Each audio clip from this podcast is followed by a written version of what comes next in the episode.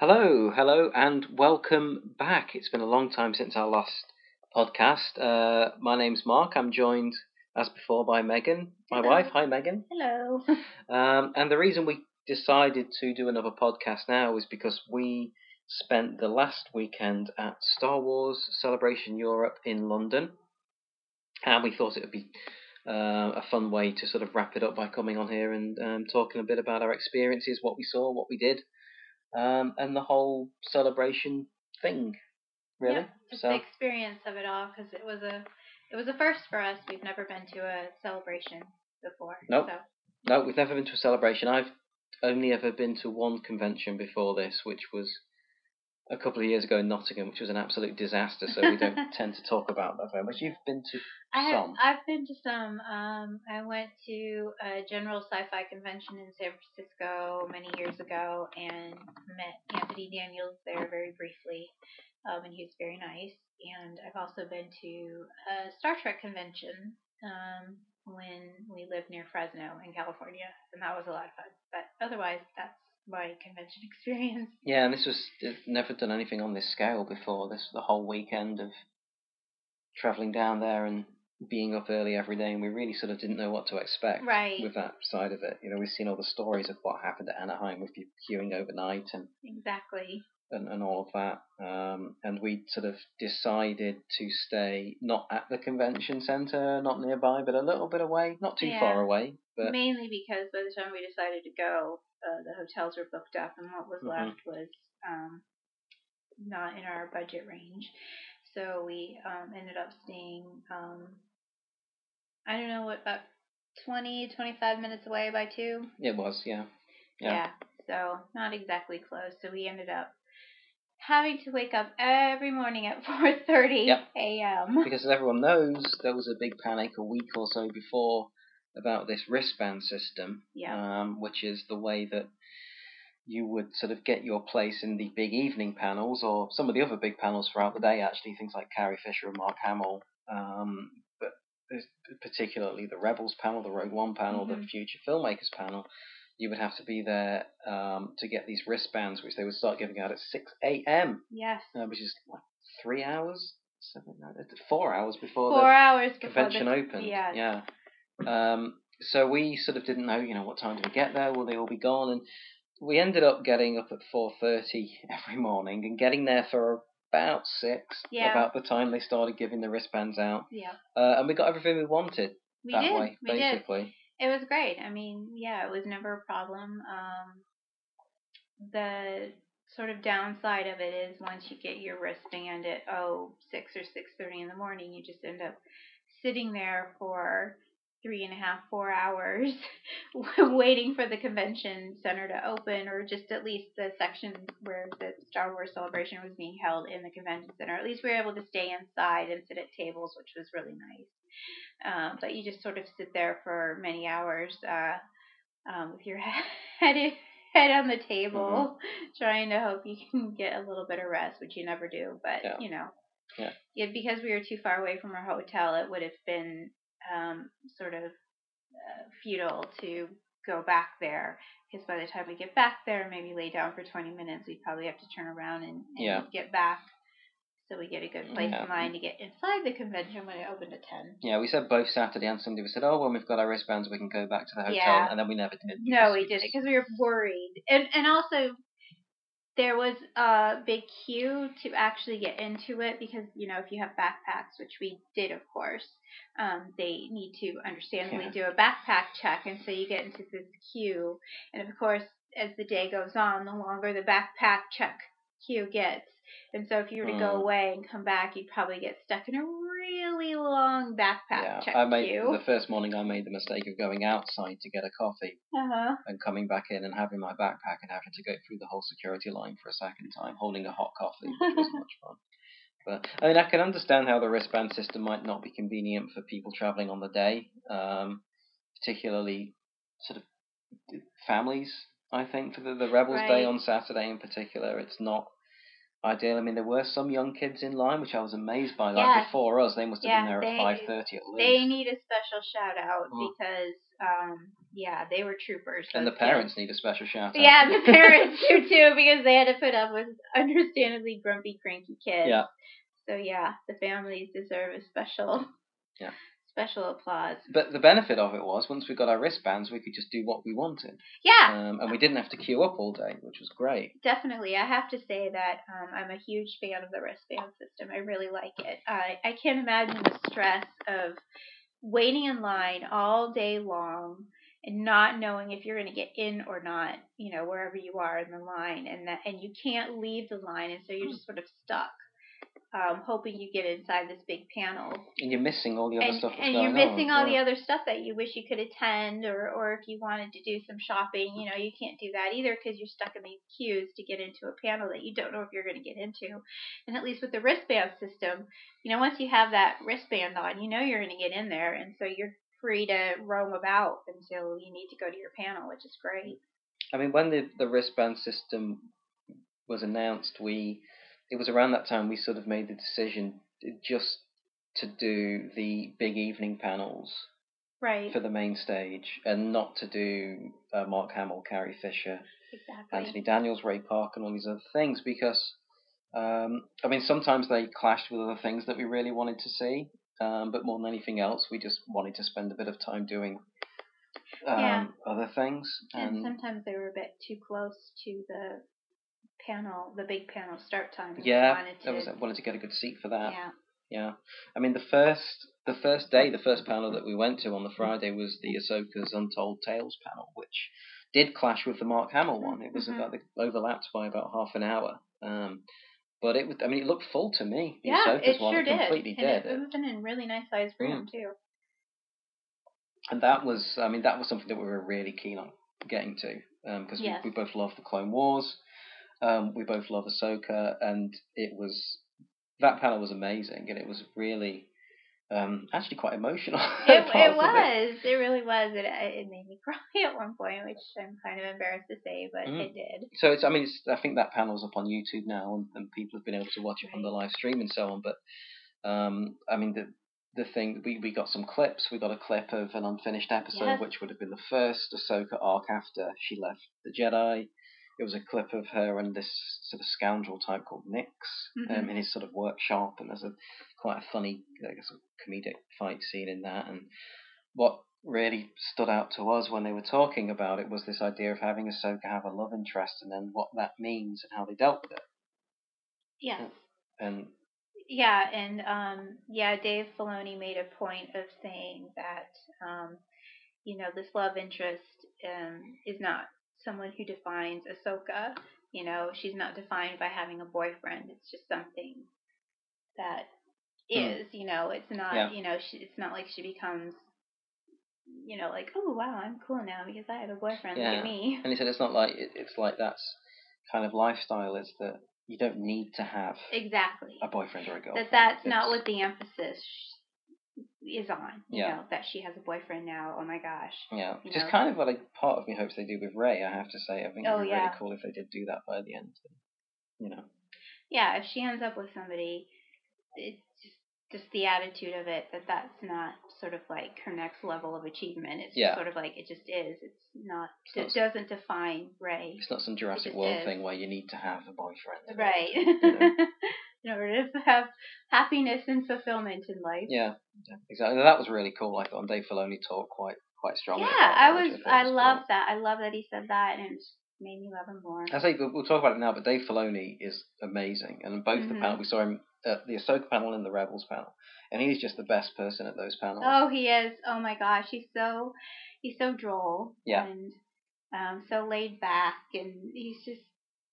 I'm so impressed with how relaxed he is in front of a huge group of people, and how off the cuff he is. And he has such a deep understanding of Star Wars and what Star Wars is, more than anything else there, I think, and more than anyone else. And it was funny hearing at the end of the last panel Rian Johnson talking about how when Dave Filoni's around, everything's calm and everything feels okay. When Dave Filoni was on set, you just automatically felt relaxed. Because, you know, he felt everything's going to be okay because he's here. Yeah. But no, he's really cool and funny. And he's great. It was great seeing him.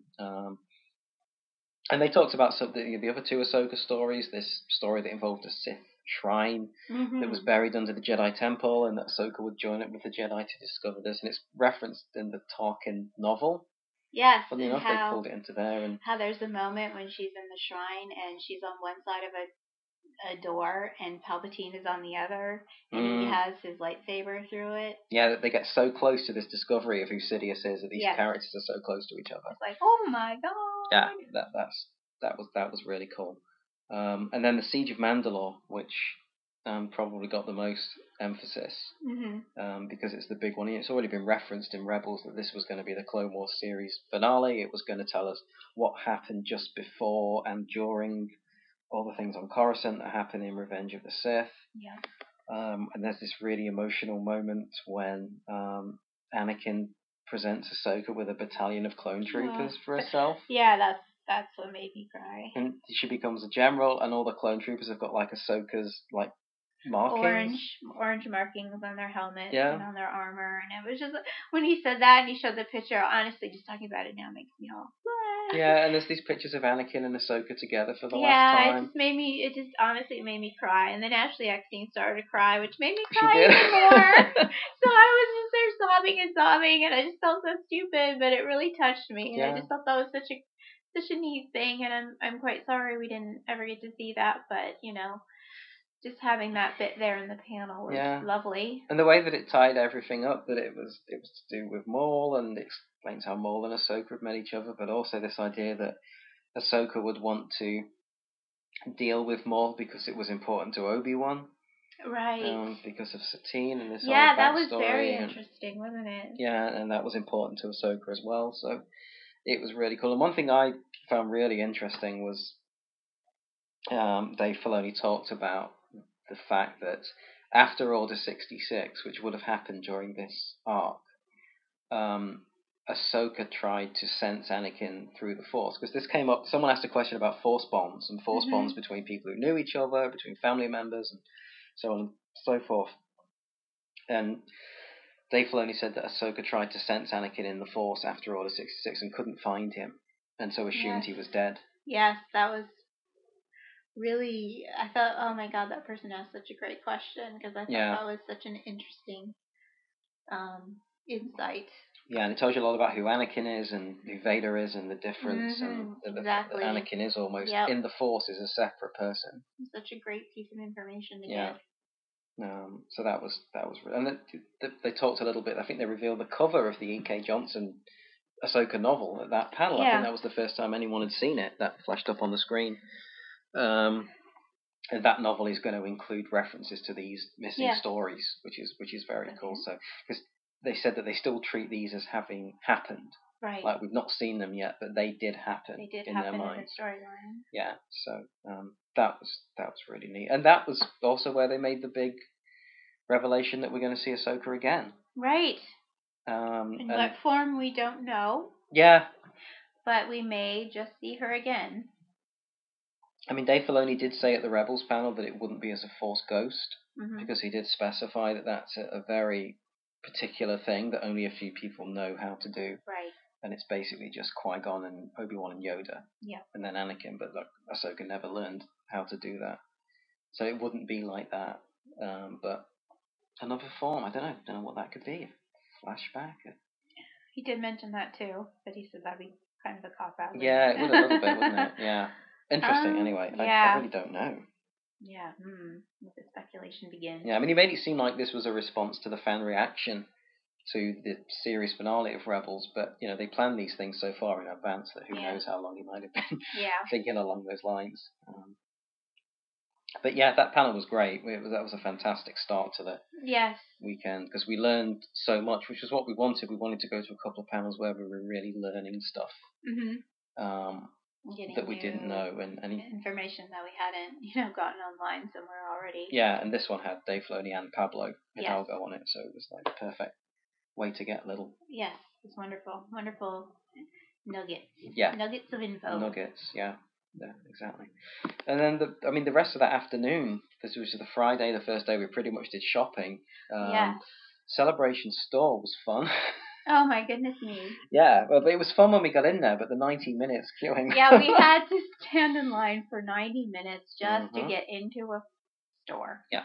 I mean, they, well caught, by the way. They funny, if there were like express passes you could get, they say, okay, you get a pass and then you come back later. But all the passes were for like 4:30, which would have been right in the middle of the Rogue One panel. Exactly. So I was like, oh yeah, y'all are smart. We get it. Yeah. That they were the ones that were left. So we thought, oh, we'll just queue. And 90 minutes. Yeah. It was a long time. It was a long, especially when you reach that point of the day and you're just so tired and so hungry. Mm-hmm. But yeah. So we got in there and we bought 4 t-shirts. We got 4 shirts. We got the ones we wanted, which is we both really wanted a Rey t-shirt where Rey has the lightsaber. Yes, because you just for some reason do not see that on t-shirts anymore. Yeah, it's like the first time I've seen Rey with a lightsaber on a t-shirt. So we both really wanted. Yeah, that. I think because before The Force Awakens came out, they were trying to hide the fact that Rey was the Force sensitive, the Jedi to be, and all that. They didn't put anything out with a lightsaber, so everything had the staff.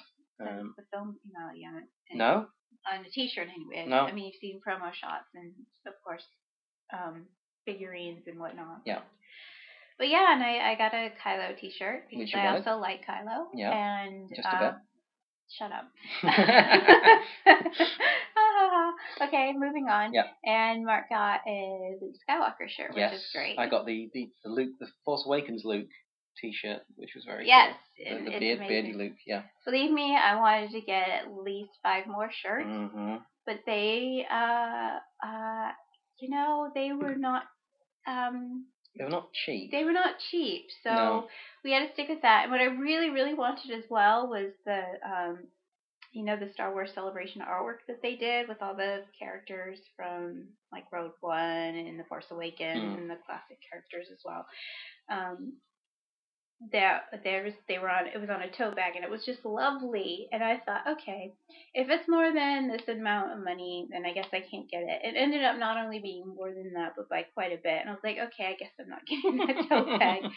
So yeah, we had to just stick with our core t-shirts, which is fine. It was just totally fine by me because goodness me, do I need more stuff? No, I don't. I mean, there was some other cool stuff. Now they were little loaf cat. Oh yes, they were so cute. Oh yes, they weren't cheap. There was a pen that was £10. £10 for a pen. You know those little pens where you turn them on their side and there's something in there that slides down. It was an X-wing. It was an X-wing flying over the lake. Yeah, so you turn it on its side and it just slides down, and you see it somewhere at a store for like maybe something to get for $3.50. Maybe not £10. Not £10, which is like maybe I don't know $13, $14. To what they're probably, I don't know, is it more than that, less than that now? I don't know. With Brexit, it's probably Brexit, $10 now. With Brexit, it's probably like $11 now. But anyways, regardless, for a pen, that's a bit much. So yeah, but it was fun to look nonetheless, and it was fun to see all the different official merchandise. So. Yeah, it was. Actually, Eckstein was actually in there at the time. Oh, yeah, she was in there at the time. She's way back in the corner. We didn't get anywhere near her. But it was funny because she was in there and there wasn't any Ahsoka merchandise, which was kind of weird. Yeah, it was weird that there wasn't a... I didn't think there was a Rogue One t-shirt, but I don't think there was a Jyn t-shirt with the Jyn artwork, which was strange as well. It's funny you should mention that because I was transferring the pictures that I took on my phone, I had to email them to my iPad because, being a non-Apple phone, I have to email all the photos to me because they won't transfer to my computer. So anyways, I came across the picture of Jyn on the banner when you get off the tube station. Yeah, and you see her on the banner. I was like, oh my gosh, I just realized they didn't have a Jyn banner t-shirt. No, and it was on the weekend pass as well. Everyone who got the pass for the whole weekend got Jyn. I mean, we originally, when we bought the tickets, for some reason we only bought Friday and Saturday originally, didn't we? Right. We didn't think we want to do Sunday. I don't know why. And then I think we were being penny pinchers. I think we were, but then we changed our mind, so we got Sunday. So we got them all separately instead of the weekend pass, which cost us more, but it did mean we got 3 nice little individual passes with Rey, Kylo, and Chewie for the weekend. Exactly. Yeah, we didn't get the 3-day Jyn Erso pass, but we did get 3 different individual day passes. Yeah, which was kind of cool. Which is really nice. So. Yeah. So that was neat. And then the rest of that afternoon we did a lot more shopping. We went to the various books and comic book stands. Yeah, you got quite a few. Yeah, we basically just did a sort of pickup of all the new stuff that we'd not got. Mm-hmm. So we got the Adventures in Wild Space books, which I'd read a couple from the library, but we hadn't bought them. So we got 4 of those. We got the second Kanan comic book, the C-3PO comic, which is a one-issue thing, which I was quite pleased to find there because it's not. I don't think it's being compiled into one of the trade paperbacks. I think it's in the hardback of Shattered Empire, which we've already got. So I was quite pleased to find it there on its own because I always prefer to have things like that rather than download them just because I'm, weird. Old school. Yeah. It's a librarian thing, I think. And then Dark Disciple we got in paperback, and we sort of wanted to get it from there because you got one of the Leia Bloodline posters by buying things there, which was kind of cool. Yeah, so we now have the Vote for Leia. Yeah, we have the Vote for Leia poster now. Yeah, and we picked up the Chewbacca comic actually the day before at the bookshop that was in the shopping mall nearby where we were, because we just thought, well, that's there at a decent price, we'll get that. So we sort of caught up with just about everything that had been released, I think, at that point, which was kind of nice. You got a little Wicket I do. Toy. I have a little Wicket plushie toy, and he is so cute. Yeah. Oh my God, I love him. Yeah, so it was really nice. He sort of called to you from the shelf. He did. His little hoodie was on crooked, and I pulled him off to straighten it, and then I was like, I can't put him back on the shelf. He needs to come home with me. Yeah. So he did. So he did. And then, the R2-D2 Builder's Workshop. That was the only thing that we really oversaw that day, because that was sort of where the Ahsoka panel was going to be. I was really looking forward to seeing that because, I love droids with all of my heart. So that, of course, made me very happy to see the Droid Workshop. And I was able to see all the different droids and all their amazing work that they've done. Mm-hmm. And I got my picture with R2-D2 and BB-8, and that made me happy. And it was just, oh my gosh, all the droid noises. Oh, you guys, it was so sweet. I couldn't deal with it. It was the best. We'd just be sitting somewhere random and hear R2-D2 screaming. You could be somewhere else in the hall, and you'd hear him going, woo! Like, oh, my heart. Oh, my heart. Yeah, it was very sweet. Just being surrounded by droids for the weekend. It was heaven for me. It was heaven. I loved it. Oh, that was great. So late afternoon, we went and got in the queue for the Rogue One panel, mm-hmm. which was all sort of exciting. Yeah. People, people queuing up from fairly early for that. Yes, we were bad, and we only showed up like 45 minutes before mm-hmm. showtime, and so we didn't get the best place in line, so our seats weren't very good, mm. but, everything's a learning lesson the first time around. Yeah. But, we got in there, and that was great. And Gwendolyn Christie came out as the host, which was completely unexpected. I that was screamed when they said her name. I just screamed. I was like, oh, my God. That was a huge shock for me. It was great. I loved it. Yeah, and she was great. I mean, she was very all the good. Various technical problems and spoiler-related problems, she handled it like a pro. She really did. She's great. Good humor. And very enthusiastic. Rolled off her back. She was like, Yeah, so that was a really nice treat. Yeah. That was really unexpected, but that was very cool. And then the actors that turned up for that panel, I mean, I was really hoping that Matt Mikkelsen would be there beforehand. That was like my big, because I love Hannibal and the James Bond movie and Casino Royale, and I thought that'd be really so. When he walked out, I was like, whoa, that's what I wanted. Oh my God! Yeah, exactly. He turned into Daisy Ridley. I did. Oh my God! And then so that was amazing. And then when they brought Forrest Whitaker, I couldn't believe that. Like, what? It's like wow, heck? And because he, Oscar-winning actor for The Last King of Scotland, and just and it was interesting that the seriousness with which he talked about watching the Clone Wars in order to get a handle on his character, mm-hmm. and his depth of knowledge about how Saw Gerrera was trained by the Jedi and all this stuff. Yeah. It was like, fantastic. Oh, I love you, Forrest. Yeah, oh it's like imagine him sitting down watching the Clone Wars. It's just brilliant. It's brilliant that he did that. Yeah. Yeah. So that was super exciting, and Felicity Jones was there. Yes. Oh, yeah. That made me very excited. She was great. And Alan Tudyk, who probably got the biggest fan reaction in the whole. I think there were a lot of Firefly fans in the audience. Yeah, because he got a huge reception when he came out. He sure did. And he was really funny. He was great. I mean, I'm sure y'all saw the panel, so you saw how funny he was. But he was great. loved him. Yeah, he was. And then when Ben Mendelsohn came out in his costume. Oh, you know, you have no idea how sad I was that I was not sitting on the aisle because I have been transfixed by this character since they showed the trailer with that dang cave. And to think he slept down an aisle that I wasn't too far from, but I absolutely could not see him. I was like, oh, curses! Yeah. But it was so cool he did that. You could tell he was like, he was totally into it and he was so excited to be in Star Wars. I loved it. I was like, oh, Ben Mendelsohn, you are the coolest guy ever. Yeah, that was great. Yeah, I love that he did that. He rocks. Yeah. He rocks.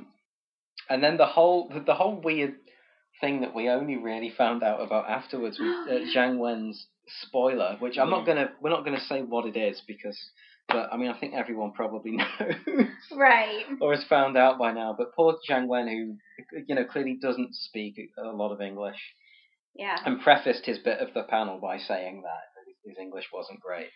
It seemingly gave away quite a big spoiler about the plot. Right. And when he said it, I heard what he said, and I was like, did he just say what I think he just said? And I thought, well, he said that English is not his first language, and so is not always easy interpreting, from his mind to English, which I, completely understand. So I thought, well, maybe it was just something in the translation in his mind. I thought, well, so maybe he meant something else, but it came out differently than how he meant to say it. So I just scooted past it and didn't think much more about it after that.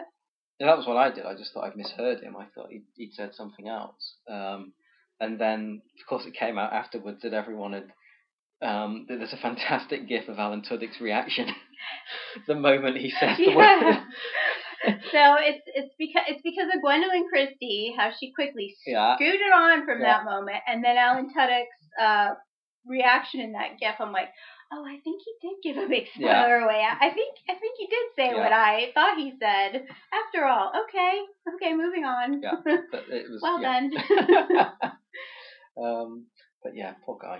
Yeah, I know. Oh my goodness me, I can't imagine being in front of a massive crowd of people, in my native language, but doing it in a language that is not something that it was a shame because it was funny and everyone sort of was loving the way he was talking about his massive gun and things like that, and it was quite funny. And they dropped right in the middle of it. But yeah, I mean, we found out a little bit of stuff about the film, not a huge amount. I don't think more than we knew, a little bit. I mean, the stuff about this planet called Jeddah I found quite interesting. Yes. This planet where people go almost like on a pilgrimage to worship the Jedi, the fallen Jedi. Yeah, it made me think of the Church of the Force kind of thing. That it also made me think, oh, I wonder if this is a planet that Luke visits later on after Return of the Jedi. When he's going looking for old Jedi lore. Exactly, yes. Yeah, and it does tie into the whole Lor San Tekka thing. And, I thought that was interesting. And we went to, the next day, we went to the Rogue One costumes, and I was a little bit about Chirrut, who is the Donnie Yen character, who is the guy who, he's not a Force user. It actually said that on the panel. It said he doesn't have a connection to the Force himself, but he follows the sort of teachings of the Jedi as a way to live his life and sort of hone his senses. And that was really interesting. I like that idea. Yes. Yeah, the blind warrior who is, in touch with... It just makes me think of all those old Japanese films. Mm-hmm. Just that sort of classic character. Sort of samurai warrior type thing. Exactly. Yeah, exactly. Yeah. And it's interesting that they're building more and more of this into the story, this idea that there were groups that worshipped the Jedi or the Sith but weren't sensitive themselves. You've got the Church of the Force. Then there's the Acolytes of the Beyond in Aftermath, both Aftermath books now, actually. Oh. And, very briefly. Yeah. Oh, interesting. Yeah. I have to say, just very briefly, I really like that these avenues have been opened up in the Star Wars universe, that there are people who worship the light side of the Force and people who follow the dark side of the Force, even though they're not Force sensitive. I think it's an interesting facet of people in the Star Wars universe now, that you have the Church of the Force and you have the Acolytes of the Beyond. I really like that, so that this is getting explored, I take it, more and more. It looks like it, yeah. Yeah, because I haven't read Life Debt yet. I'm literally on page 2 right now because Mark just finished the book. So, but yeah, I'm looking forward to it. So. Yeah. Yeah, it's an interesting way of building the world, and it makes sense that there would be groups like that. Yeah, it does, actually. That would do that. I got a feeling there's some stuff in the Poe Dameron comics, which neither of us have read yet, but I think there's some things like that in there as well. So, oh, neat. Thoughts of reading those, yeah. And then it was, I mean, the trailer and the sizzle reel. People sort of know this whole drama with it. They showed the sizzle reel once. They started to show it early when they brought the cast out. And then it broke down halfway through. Yep. So there was a technical problem. So then they sort of interviewed the rest of the cast up until Ben Mendelsohn. Yeah. And then Ben Mendelsohn came down and said, "It's been fixed now. Do you want to talk to me or see the sizzle?" So they showed the sizzle properly. Yeah. Then at the end of it, Kathy Kennedy comes out and says, "We've got another thing to show you that's exclusive that no one, else is going to see outside." And then they show the sizzle again. Yeah. And I know that people watching it on the stream think that we got the trailer while you got the sizzle for the third time, but we got the sizzle for the third time as well at first. And we watched the whole thing again, by which point it got to the end. There was a polite smattering of applause because we've seen it so many times. By that point, we've seen it 2.5 times. And then Kathy came out again and said, "Everyone at home saw that, but now you're going to see the exclusive trailer." So that was when we got the exclusive trailer, which... the trailer, it was cool. We got, I would say about 50% of it was stuff that was in the trailer that everyone got to see months ago. Right. Probably. Yes. And then about 50% was new. Right. And honestly, the only two things that I remember, the first one being, you see a very young Jyn Erso of about, 8 years old, 9 years old. She's running through a field and a mountain. Am I remembering this right? There's mountains all around her. Yeah, she's running through a field with mountains all around her, and then it sort of transitions to the present day Jyn Erso. So it segues from that young girl running through the field to the present day Jyn, which I thought was really cool. And I love seeing young girls in Star Wars because that's not something you really see very much, and so to see another young girl in Star Wars made me very happy, and that's why I remember that. And of course, the other one, which is what you remember too, the bit with Darth Vader. With Vader at the end, which was, you didn't actually see him. You saw like the reflection of him. It was like exactly this very shiny floor, and there's this sort of red weird light over it, and you just see the outline of Darth Vader, and you hear his breathing. I don't think you heard him talk. I think you just heard his breathing, and then that's where it ended. That's where the trailer ended. So. It was cool to see it, but I can understand why they didn't put it out as a full release because so much of it was in that previous trailer. And I don't know if there's this whole conspiracy thing, whatever, but I just got the feeling that because they're reshooting so much, they didn't have a lot more to use than they'd already given us. I think it's definitely... Well, I think it's partly that for sure, and partly, I think they... just want to wait a while longer before they drop a full trailer. Yeah. They like to, I get the feeling they like to wait closer to the release date. They do. And the Force Awakens trailers were quite a long way apart. Right. They got one in November, one in April, and then one not until November, I think. Yeah. Again, before the film came out. So. Yeah. So I get it. And I think that what they gave us was a great treat. Just for those of us who are in the audience, so. Yeah, it was nice. Whether they'll put it out at Comic-Con this weekend, I don't know. They might do.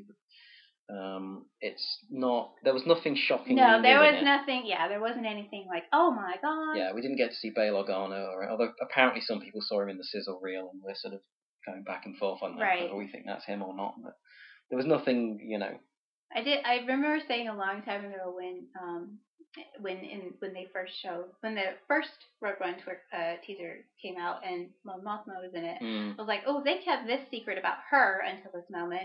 I wonder if they're doing the same with Bail Organa. Yeah. So maybe. Yeah. That'd be amazing. It'd be kind of weird not to have him there. Yeah. Some form, but we need more Bail. Yeah, we do. We really need more Bail.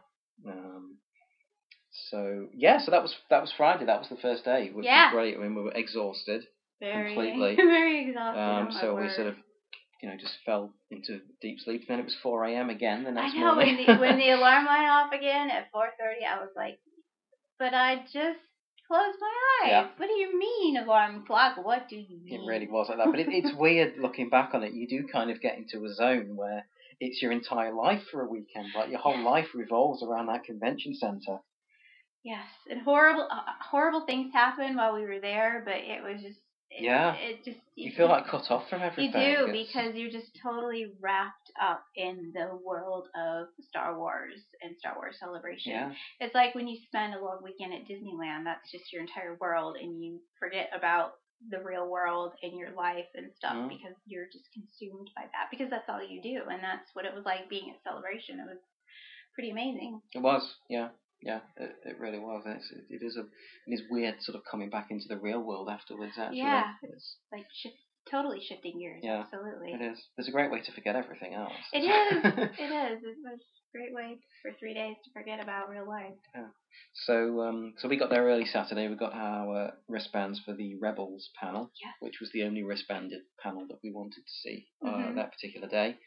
Then the first thing we did, we went and got in line for the Rogue One costumes and models, which was really, really cool. I really enjoyed that, and I remember at the time I tweeted that it was, to me, it felt like I was at the Imperial War Museum here in London, kind of. It just gave me that feel like I was in a war museum, just with the costumes and the everything. It just had that vibe, which I really liked, because I actually like going to war museums. I don't know what that says about me, but it had that sense of realism about it, didn't it? It did. Exactly. It had that sense of realism, like this happened and you were seeing artifacts, like this was history kind of thing, seeing this stuff, and it was, I really enjoyed it, and yeah, it was neat seeing all the details of the costumes and seeing the new stormtrooper outfits, because they're like were they shadow troopers? Shadow troopers. There were shadow troopers. Death troopers. Death troopers. Yeah, the director Krennic's personal like bodyguard. People. And then there was the shore troopers that were like the shore troopers. Yeah, they were there as well. I was thinking of too, the shore troopers and seeing their costumes. And then they had all of the lead characters' costumes, which were really interesting. Oh my word! And then they had little models of some of the vehicles and things in there as well. We saw Director Krennic's shuttle. There's the TIE Striker. You like the shuttle? I've got to say, those Darksiders, they know how to travel. It's that bit where they land and the wings fold up. It's imposing, isn't it? Oh my god! I call them the sex machine. Yeah. They are hot. Yes. They stride down the walkway. Mm-hmm. Yeah. And they, oh my god, they know how to walk down it. Yeah.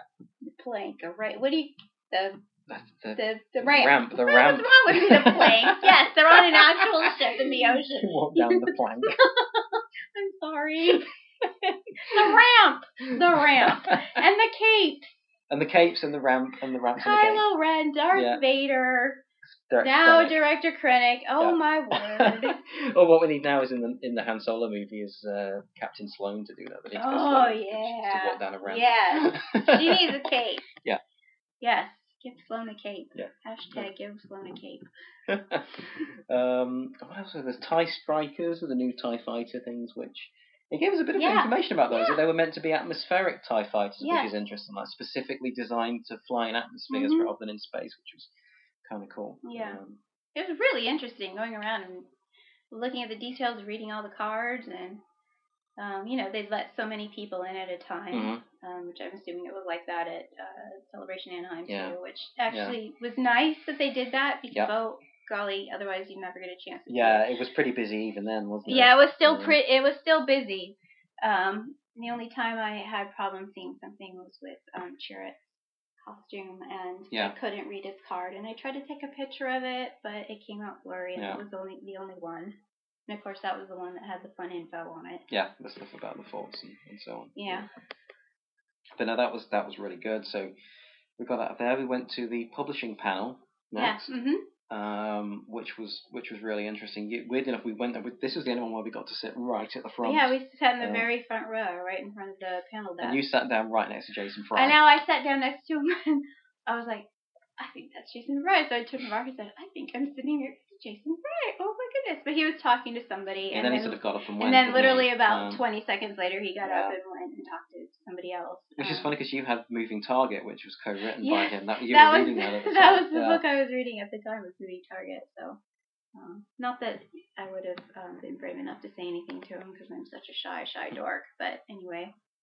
Yeah, it was pretty cool. Yeah, it was. I mean, it was quite a full panel. They had people from all sorts of publishing countries, sort of companies based in the UK. Right. Mainly it was very UK centered. There was quite an emphasis on books for children and young people as well. There was a big talk about the Adventures in Wild Space books and what's coming with them, which was really cool. And then the different reading books for to help children read at different reading levels, which is interesting. And there's like new adaptations of like Weapon of a Jedi. Yeah, Jason Fry, but there's like a younger reader's adaptation of that coming, which Jason Fry's also written himself, and it's like a fully illustrated. Yeah, that was neat to see the illustrations from that. So, and I think they said there'd be a Leia one and a Poe one, which I'm going to assume is Poe's story from Before the Awakening, probably. I don't know. That seems most likely. Yeah, that would make sense. So yeah, they talked a bit about that. They showed some of the new sort of encyclopedia type things, the sort of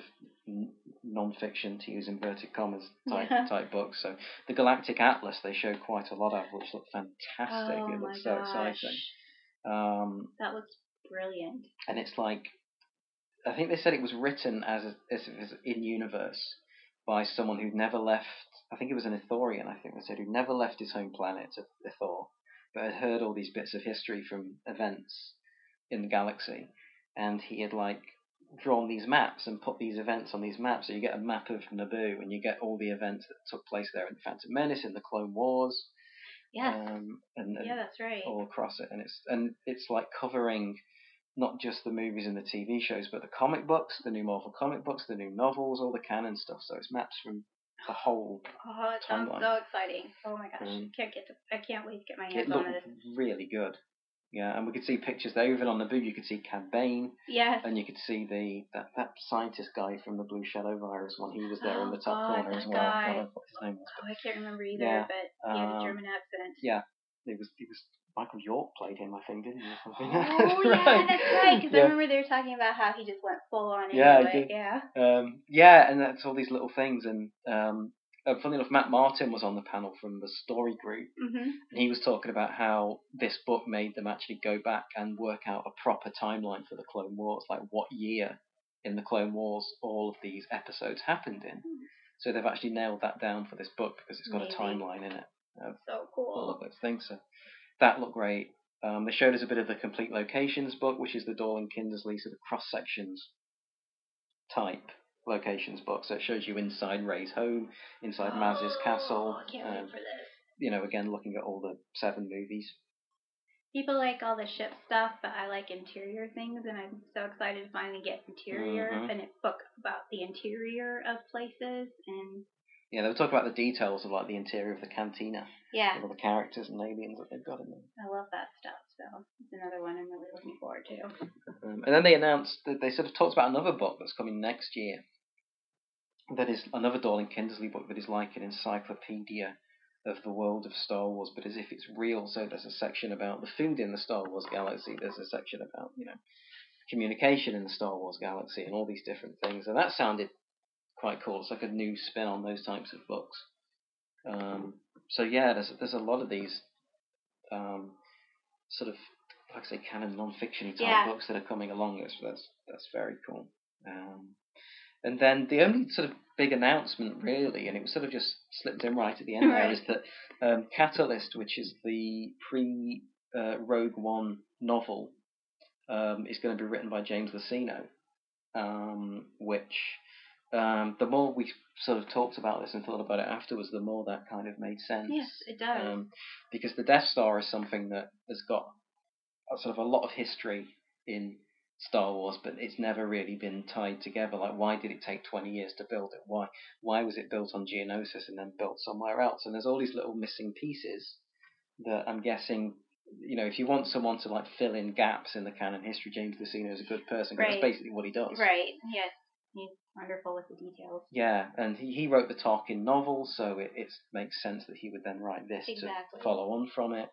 There was a reference, you know, they are aware of this. Why did it take 20 years? Because even on the little card with director Krennic's costume, it said that the Death Star project had been long delayed, and that's why Krennic had been brought in to sort of finish it, which made us wonder whether, because something that Matt Mikkelsen said on the panel about his character, Gwendolyn Erso, was that he created something beautiful that could destroy the galaxy, I think was what he said, which made us think about, is the book about him? Is he like the person that solved the great design flaw that was stopping this thing from being finished? Right. So, so is he the catalyst? Yes. Basically, was the... Yes, is he the catalyst that finally made the Death Star happen? Because for, 20 years, they couldn't figure out how to quite make it work, and he was the catalyst that came along and figured it out for them. Which might explain why in the trailer you see the laser dish being put into place, because they could never get it working before, and they've had to work on it again. Yeah. I would say this is all Mark's thinking, not mine, so I think that's a very, very astute idea. Well, it could be. I mean, it makes sense. No, it does. I think it makes perfect sense. It's just that he is the catalyst and the that got it working, and that's what the novel is about. The catalyst. Yeah. Gwendolyn Erso. Yeah. So it's kind of exciting that it's a way to just put, for the fans that know the history of this stuff, that book will just put the film in context. Yeah. But the fans the audience who don't know the history, don't really need to know the history, but it's just a way of... More sort of wonderful layers to have added to the Star Wars universe. Filling in the details there. Information if you want it. If you want it, yeah. Which is great. Yeah. I want it. Yeah. So. Heck yeah. Yeah. So yeah, we did the publishing panel. We went and had a beer for a little while at the bar. We just stood sort of watching people walking back and forth, which was fun. Nice. Yeah. And we should talk a bit about cosplayers over the weekend, goodness. Because they were fantastic. They were brilliant, and I have to say I felt like a 5-year-old at Disneyland. Yeah. Being at this convention and seeing all these fantastic people dressed as all these wonderful Star Wars characters, and how creative they were with their costumes. I mean, I just was I think my mouth was open almost the entire time I was there. It was just, they were so impressive with their creativity, and just they were awesome. I loved them. Yeah. I wish in retrospect that I wasn't so shy, because I wanted to take their pictures, but I wouldn't take their pictures without their permission. But I was too shy to go up and ask them for a picture, so I didn't take any pictures in the end, which is a shame in retrospect. But maybe, if I go to it next year, then maybe I'll work up the nerve to ask them if I can take their picture, because there were so many amazing cosplayers. They were great. I mean, we saw so many little girls dressed as Rey.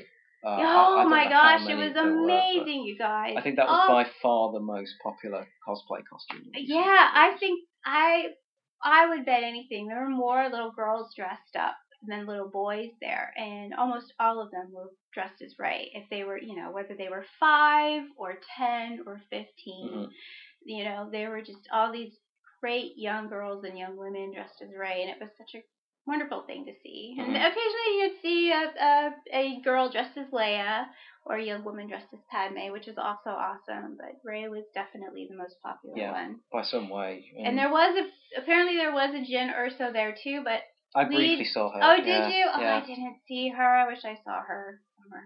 Oh wow. That's cool too. I love that. And there was a girl as Rey who had it was amazing. She was dressed as Rey, and she was pulling behind her a suitcase that was like a BB-8 suitcase, and it had an Anakin Skywalker lightsaber just sticking out of the top. And I loved her. She was wheeling around this BB-8 suitcase with Anakin's lightsaber sticking out of the top, and we're just like, "I love you. You rock, kid. You're awesome." That was great. What else? We saw a boy as Director Krennic, a young boy as Director Krennic. Yeah, cool. He was amazing. With his flowy white cape. Yeah. We saw a guy as Grand Admiral Thrawn, who was fantastic. He was perfect, wasn't he? He even had the red eyes, guys. He had the red contacts. He was brilliant. Yeah. The Leia and Kylo that we saw right at the end, which I think I tweeted a picture of those. Yeah. There was a Kylo Ren and a General Leia who was sort of hugging each other. They took a picture together. We saw a female couple who were both they were Hux and Kylo. Yeah. I saw a couple of those actually. Yeah, I saw two female couples dressed as Hux and Kylo, and they were great. Yeah. I Loved them. They were fantastic. They were the Kylux couples. Yeah, they were Kylux. We saw a lot of Padmes in pretty much every Padme costume over the weekend. There was the pregnant Padme we saw. We saw the pregnant Padme. We saw the lake country Padme where they're having a picnic, and I ran into her in the bathroom and she's putting her makeup on, and I was just like, whoa! Yeah. The details of her costume were incredible. Yeah. Phantom Menace, the battle. Battle outfit from the Phantom Menace, and of course we saw quite a few Geonosian. We saw a lot of Geonosian. Yes, which Mark was very sad to see. Oh well, okay, all right. We'll move on from that. I was 17 when Attack of the Clones came out, so come on, really. Anyway. Well. We'll move on. We saw, what else? We Jabba the Hutt. The guy is Jabba the Hutt. Oh my God! There's a guy. Yeah. I don't know how he had the patience for it, but he was dressed as Jabba the Hutt, and he's like the only way he could walk was pretty much like the teeny baby steps. Yeah. I was really impressed with him. Yeah. That was so cool. That was great. George Lucas saw two George Lucases. Yes, we saw two George Lucases and one Dave Filoni, who even had the wolf T-shirt on. Yeah. Yeah, and the cowboy hat, of course. Cowboy hat, yeah. Matt, the radar technician. Yes, we saw men and women dressed as Matt, radar technician. And they were taking photos with the thumb. Doing the thumbs up. That, yeah. Yeah, love that. Loved it. That was great. We saw a Yoda piggybacking on Luke, where the person, the upper torso of the person was Yoda. Uh-huh. With a fake Mark Hamill sticking out of his chest, and then the legs were Luke's legs. That was underneath so him, which creative. Is great. So I'm hoping that next time we see Mark Hamill piggybacking Daisy Ridley, and someone does. I'm sure that no one had enough time to build that yet, because it was only a couple of months ago. Yeah, no, that would be a great costume. That would be a fantastic costume. Someone has to do that next year. The little boy's Yoda, who was in the queue. I think he was in the. Closing ceremony video that they showed of everyone there, and you saw this little boy dressed as Yoda, and he was standing behind us in the Rogue One costume line, and he was so cute. Oh my gosh, he was so sweet and so cute, and he loved swinging his little lightsaber. Yeah, he did. He got into a mini duel with a guy. Yes. Return of the Jedi Luke. Yeah. As well. Yeah. Which was neat. And then we saw a Force Awakens Luke, who was next to us at a table, and he had the metal hand as well, which was. He was amazing. Gauntlet on, which was really good. The girl who was Dark Rey. There was a girl who had the Rey costume, the robes, but it was all black. Everything was black. She had a staff that was black, but she also had a Kylo Ren mask, and so she sometimes would wear the Kylo Ren mask and pull a hood up. So she was a combination Kylo Ren and Rey. She was really character. Neat. That was a really clever. That was really clever. That was a really cool costume where she was a combo of the two together. Loved it. I saw great Lando on the first day. Oh yeah, he was really good at the moustache and everything. Yeah, and the hair. Yeah, the hair down. Yeah, it was great. It's fantastic. There's a woman is a big BB-8, so she had this big BB-8 costume on, and she had an R2D2 balloon. She was carting around an R2D2 balloon, which was so sweet. Yeah. And then there were several couples that were Rey and Kylo Ren. Yeah. That we saw. Yeah. I saw one couple having an argument, which was quite funny. It seemed quite appropriate somehow. Yeah, it seems very apropos to the cosplay. Yeah. There were quite a few of those. Yeah. But, it was fantastic. Yeah, there were so many more than the ones we mentioned, but they were brilliant, and I love them all so much. They totally, definitely. I mean, they made the weekend for sure. Yeah. Yeah. Definitely, and so that was Saturday. So the Saturday evening was Rebels. Yes.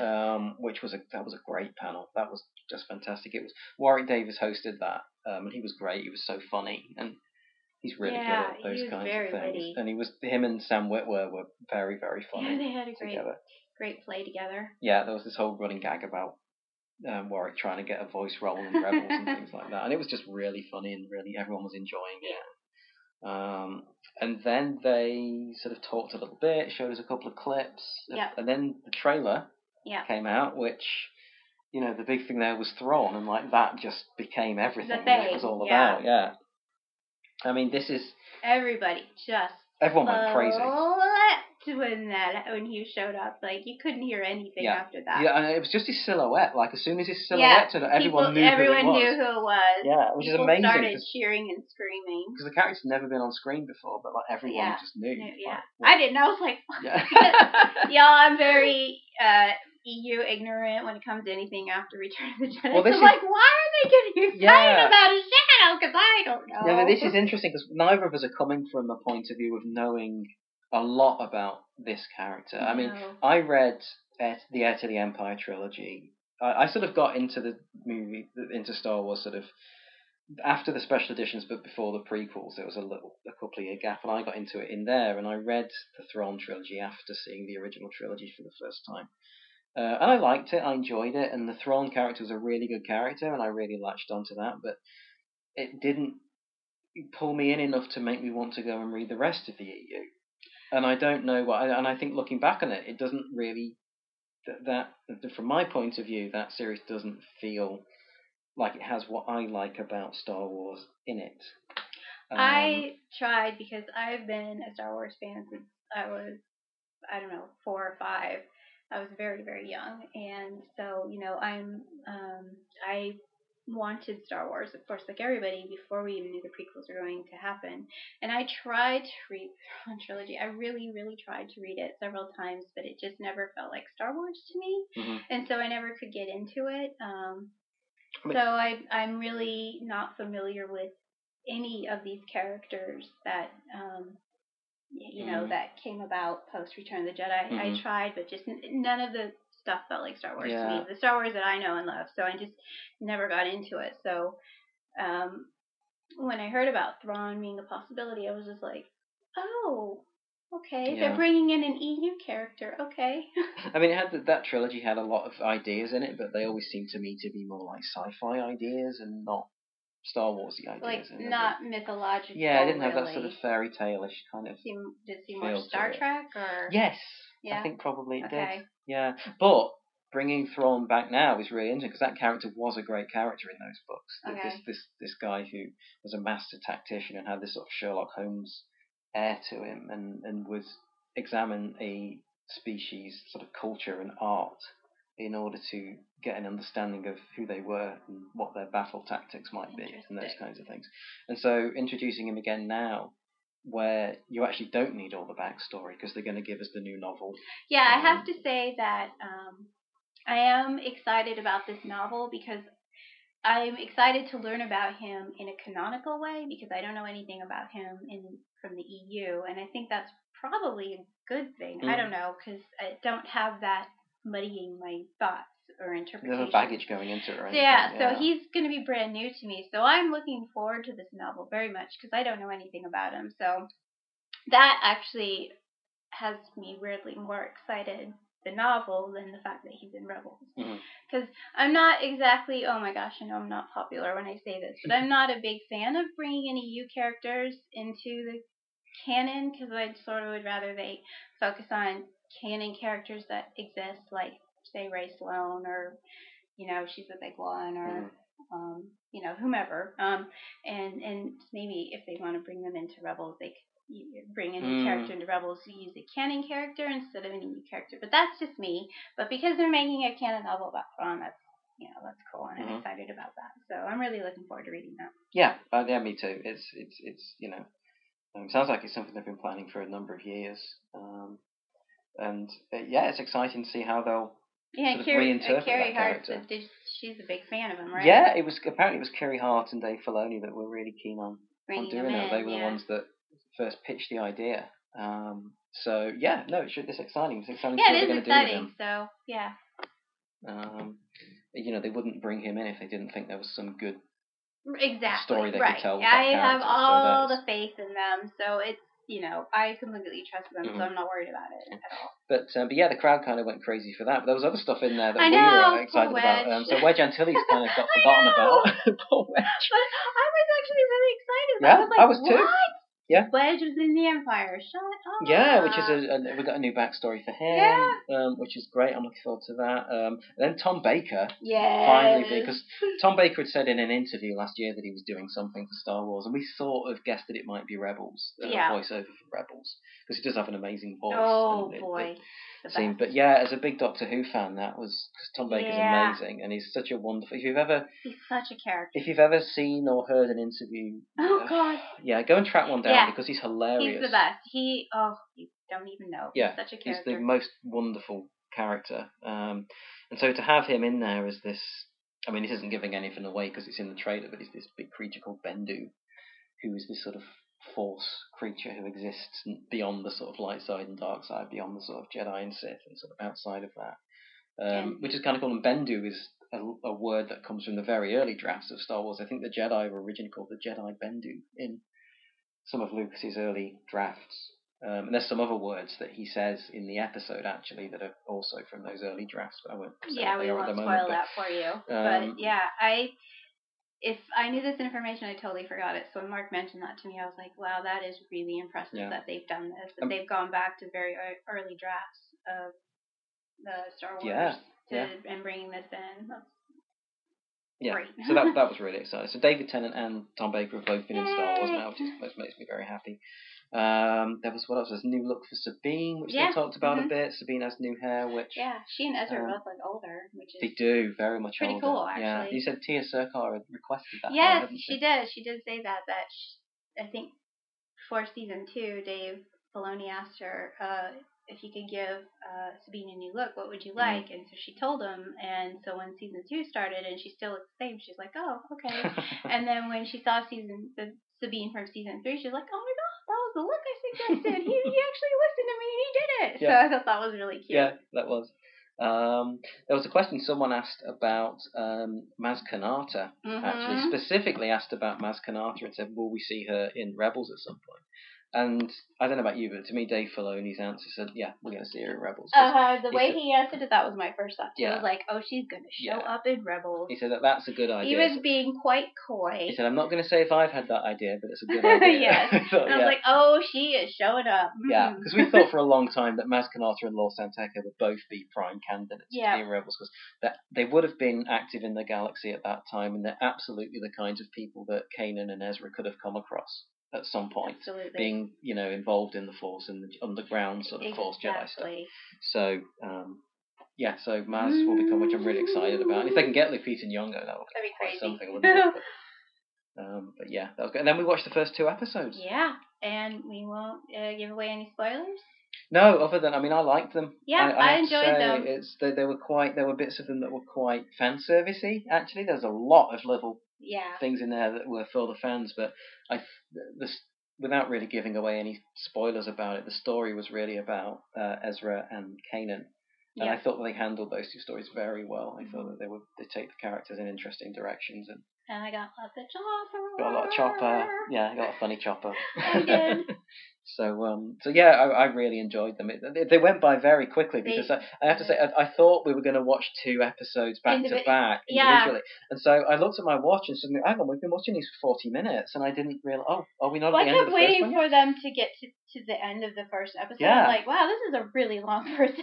Yeah, but no, they put them together. Yeah, they just made them into one big episode, the 2. So yeah, that was really neat. So yeah, that was very cool. Oh, we should quickly mention the questions at the end that they got about having just revealed Thrawn. There were immediately questions, are we going to see Mara Jade now?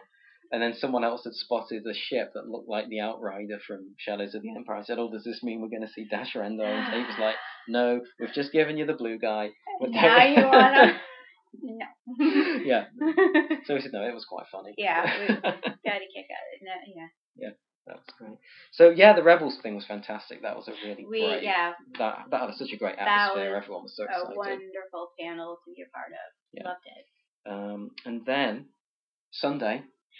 Oh, Sunday. Sunday, bloody Sunday. Yeah, Sunday was the transport. Sunday, the train that we take to get to the convention was the DLR, the Docklands Light Railway. And it started later on the Sunday than on the other 2 days, so we had to get there a different way. And having looked it up the night before, we thought, oh, okay, it'll be easy enough to get a taxi. There's all these numbers we can call. We can get a cab. There'll be something around. Nothing. Like, there was nothing anywhere near the hotel. I literally phoned the first time, rang this number, and the person said, well, it'll probably take us ages to get a taxi to you, so you're better off just waiting. And the taxi rang.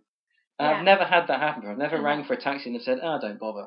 Yeah, they just fobbed us off. They were horrible. And, I just found it terribly ironic that you're in the city of taxi cabs, but you can't get a freaking taxi on a Sunday morning. And then, so I rang again and got a better person on the other end who said, we can sort one out, but that took ages. Oh my God, we were waiting at least a half an hour, if not more, because she had to keep calling back saying, we can't find anybody for you. Sorry, we can't find anybody for you. She kept calling us every, I don't know, five to ten minutes. Yeah. Say, we're just having problems finding a taxi for you. So we thought, right, we're going to miss this wristband now. And we were freaking out, you guys. Hours walk away from it. We just we're at least an hour's walk away from the convention center. And to walk there at 5:30 in the morning was... So we set off walking, and then 5 minutes later we walked past a bus stop, and there's a guy with a Star Wars T-shirt next to it.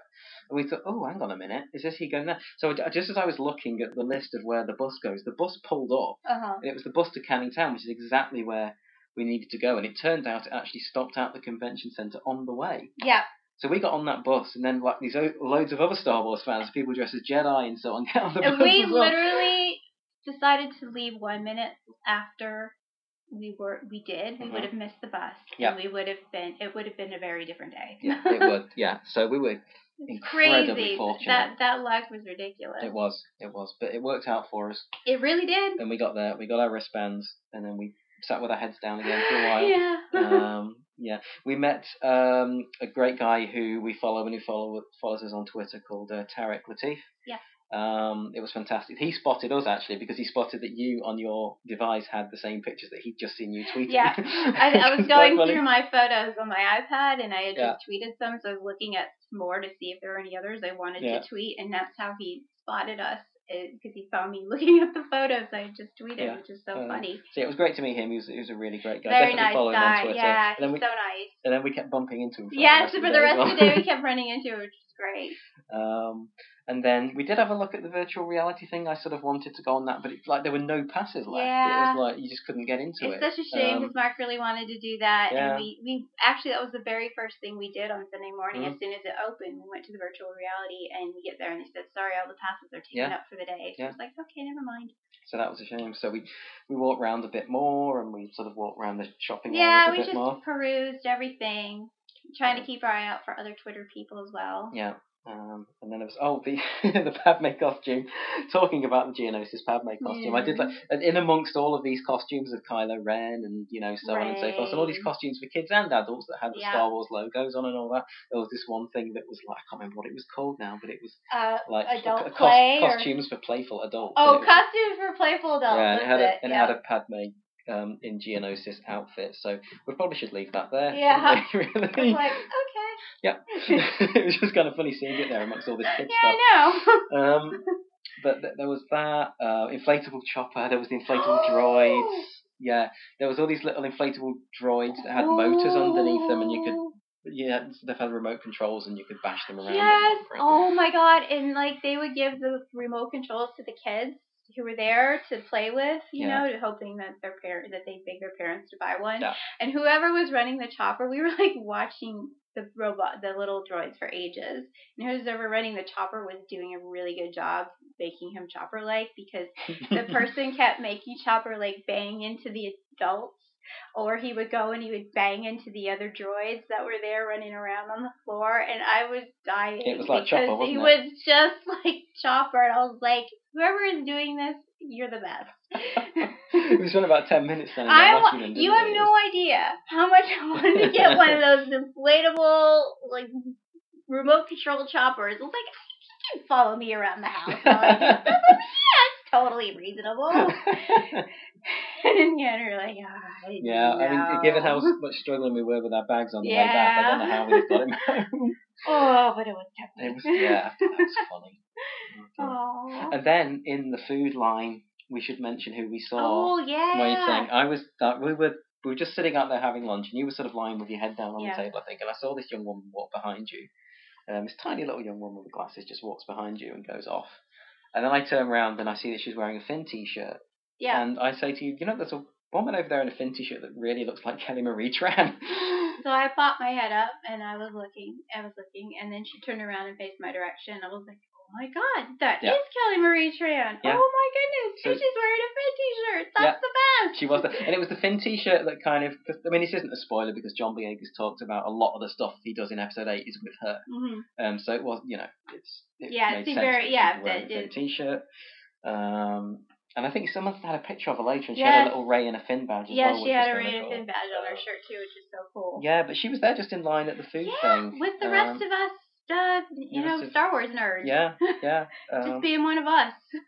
She's probably enjoying her last bits of anonymity. Anonymity, and that was, I mean, part of the reason why we didn't go up to her, why we didn't tweet a picture or tweet what t-shirt she was wearing and stuff like that, was because I don't know, it felt invasive. I mean, I felt a little bit like I didn't want to. I mean, I don't know if anyone pays attention to my tweets, but I didn't feel like I didn't want it to be mobbed by people. I didn't, because you never know if somebody happens to be looking for Kelly Marie Tran, and if they happen to stumble across one of our tweets, and then they see like, oh my gosh, she's here, and I think she's obviously just enjoying being around. Yeah, and, didn't want to ruin the nice quiet afternoon for her. Yeah. So that was really cool, though. It was a very cool scene. Yeah, it was. Yeah, she's tiny. Very, very tiny. So that was, that was very neat. Which is interesting when we get later on to the filmmakers panel, the Future Filmmakers panel, which was the final panel of the weekend that we got to in the evening. Should say a quick word about the warm-up acts for the three panels that we saw. There's a comedian called Mark Daniel, I think his name was. I think DJ Elliott was the guy that was with him. And they were really good. They were great. They were very funny. And they were so good, and they kept us entertained and occupied, leading up to showtime. And they were funny and just so relaxed and very witty, and they had great interaction with the people in the audience. Yeah, they were awesome. Yeah, they were great. So, not an easy job. And oh my gosh, hats off to them big time. They did great. And then Pablo hosted that panel. Kiri Hart was back, and sort of one thing we learned from this weekend is just how important Kiri Hart is as this in Lucasfilm. Was the head of the story group, and I said to her, she's like the hand of the Queen, like in Game of Thrones. Like, she's the one that, if Kathleen Kennedy is the Queen, she's the hand of the Queen. Yeah, exactly. And she's just fantastic, and the work that she does there. Yeah.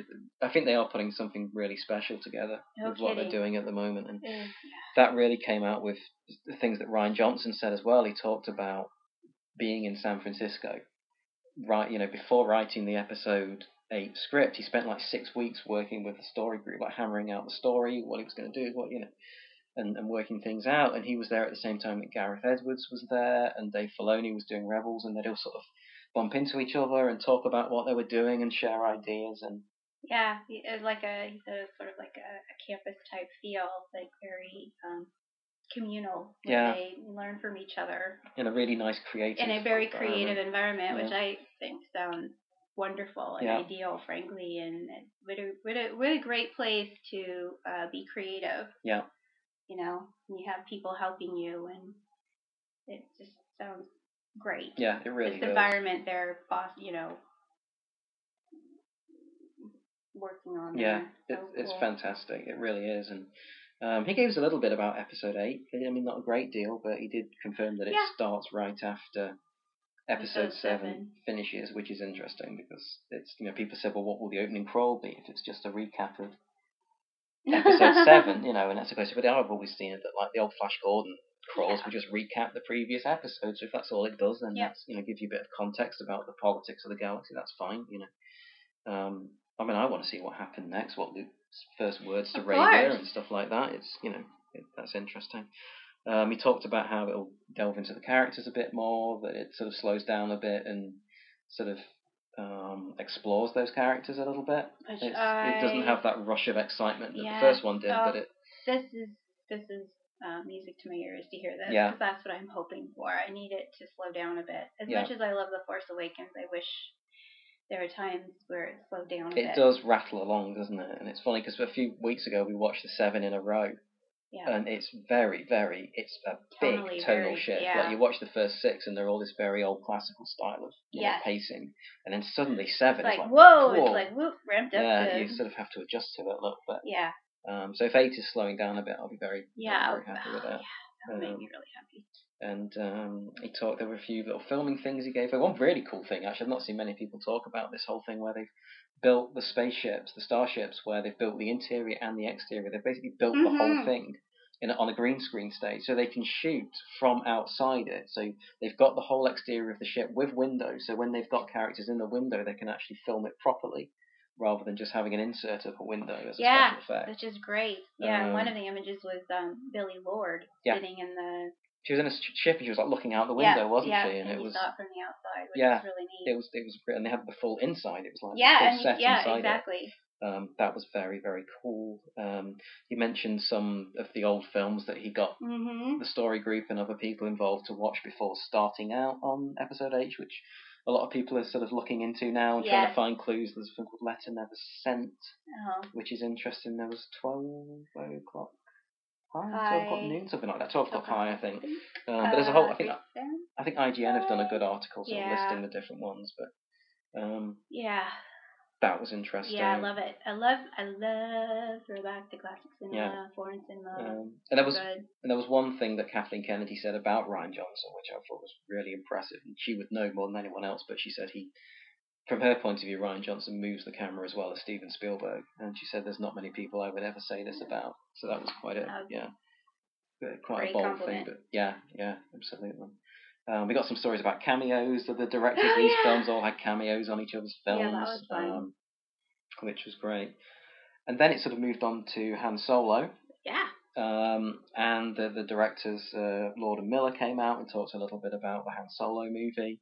And then just sort of thrown in at the end there, have you cast him yet? Oh yeah, here he is. And then he came out. It was kind of like that. And there he came out, Alden Ehrenreich, which that was the other big hope that we had for the weekend was that, you know, as much as people, we're going to get a trailer, we're going to get a title, we're going to get Oscar Isaac and Daisy Ridley and Adam, but that was all sort of, you know, hopeful. I didn't think any of that stuff was going to happen. And so, but we thought it was a realistic hope to get Alden Ehrenreich. Yeah, and we did. And he was fantastic. And he's just, you can tell just by seeing him talk that he's got the right. Oh my goodness! If you see him in his other films, he just has that charm and that smile, and he's like that on stage, and he just has that extra something that. That has that Han Solo quality, and he's really, and the Han Solo film was something I was sort of, do we need a Han Solo film? But his casting has sort of made me interested in it. Yeah, same here. I remember months and months ago when they had like the three or four, and he was one of them, and I was like, it's this guy. Yeah, he was the one. Is this guy. Yeah. This is the guy who embodies Han Solo. We both just looked at pictures of him. We were like, it's him. Yeah, well, but we even looked at, I thought we looked at clips too. And Hail Caesar and so on. Yeah, and of the other guys as well. And I was like, oh no, it's this guy. This guy's got the Han Solo thing going on, and the others don't. And so I was thrilled when we found out. 2 months ago, he was we did pretty much, didn't we? And they admitted that on the stage. Yeah, they did. But it's, and I know that people say, Anthony Ingruber, and he does a great Harrison Ford impression, he looks a bit like him, but I don't think that's what they should be going for. And I think if you have a guy basically there doing Harrison Ford, it's going to make you even more aware of the fact that you're not watching Harrison Ford, to me. Oh, God, no, that's painful. And so you're best just getting a guy who can do an interpretation of that character as a young man. Who embodies the character, not the voice or a copycat, but who embodies the soul of the character, who that character is. Yeah, and Alden Ehrenreich has that. And I mean, when he was sitting there, I was thinking that guy's going to be a film star. That guy's going to be big, and that's the sense I got from him. So. That was really exciting. Yeah, it was. And then John Boyega came out, which was great. That was a great surprise. And he's just great. I mean, he's always great. Isn't he? He is. I was so thrilled when they announced. Like, what? And it was so funny. The first thing that Pablo asked was like, "How has your life changed?" And he said, "Well, I've just been to Tesco and like no one recognized me." So that was funny. But he's I love that he still shops at Tesco. Yeah, I love that as well. Yeah. Tesco's like, what's the American equivalent of Tesco? Oh, crikey, like Walmart. I don't know. No, not Walmart. Similar. Yeah, probably similar. Similar. Yeah, maybe. But yeah, that was very cool. And he was great. And then the weird thing that happened, going back to Kelly Marie Tran, was that after John Boyega had come out, Pablo, so we knew Kelly Marie Tran was there. Yeah. So we thought, she's going to come out on the stage. Yeah. And then Pablo said, another new cast member we've got, of course, is Kelly Marie Tran, and then handed over to Rian Johnson. And Rian Johnson sort of started talking. It was as if they were going to introduce her, and then he said, I want to introduce her, but at the right time, and when she's ready to present herself or something. And then they kind of moved on, mm-hmm. but it was really strange. And I just sort of got the impression that there'd been a last-minute change of plan. Yeah. Yeah, because obviously, I do have a strong feeling she was supposed to come out because obviously she was there, but something obviously happened that changed that. Yeah. Perhaps, And there was kind of an awkward, weird moment where it just moved on, to the next thing. But, and it's funny because actually Rian Johnson tweeted something today and she's still actually filming. Whoa. Which is interesting because obviously Daisy Ridley and John Boyega, Adam Driver, Mark Hamill, they've all finished. And Kelly Marie Tran is still there doing stuff, which is really interesting. Oh, that's very interesting on her own. Yeah. Yeah. It's Oscar might still be filming. We don't really know if Oscar Isaac's done yet. But yeah, that was strange, but yeah, it is what it is. Yeah. But it was cool to see her anyway. It was! Oh my god. And then Mark Hamill and Carrie Fisher came out with their dogs. At the end, hamming it up. Oh, Lord. They rock. Yeah.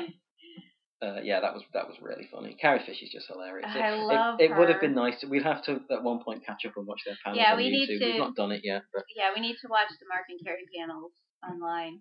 There was some funny stuff there. Stories of Carrie spanking. Did you say that they ended up editing out some of the Carrie stuff? So I did hear someone in line talking about that, saying that Carrie's live feed, you couldn't go back and watch it again because they must have been editing stuff out, and I'm imagining it's just like swearing rather than spoilers. But that's the best part. I know. Last year was fantastic, wasn't it? Yeah. Oh well. But yeah. So, but at some point we'll go back and watch those. Yeah, definitely. So yeah, that was it.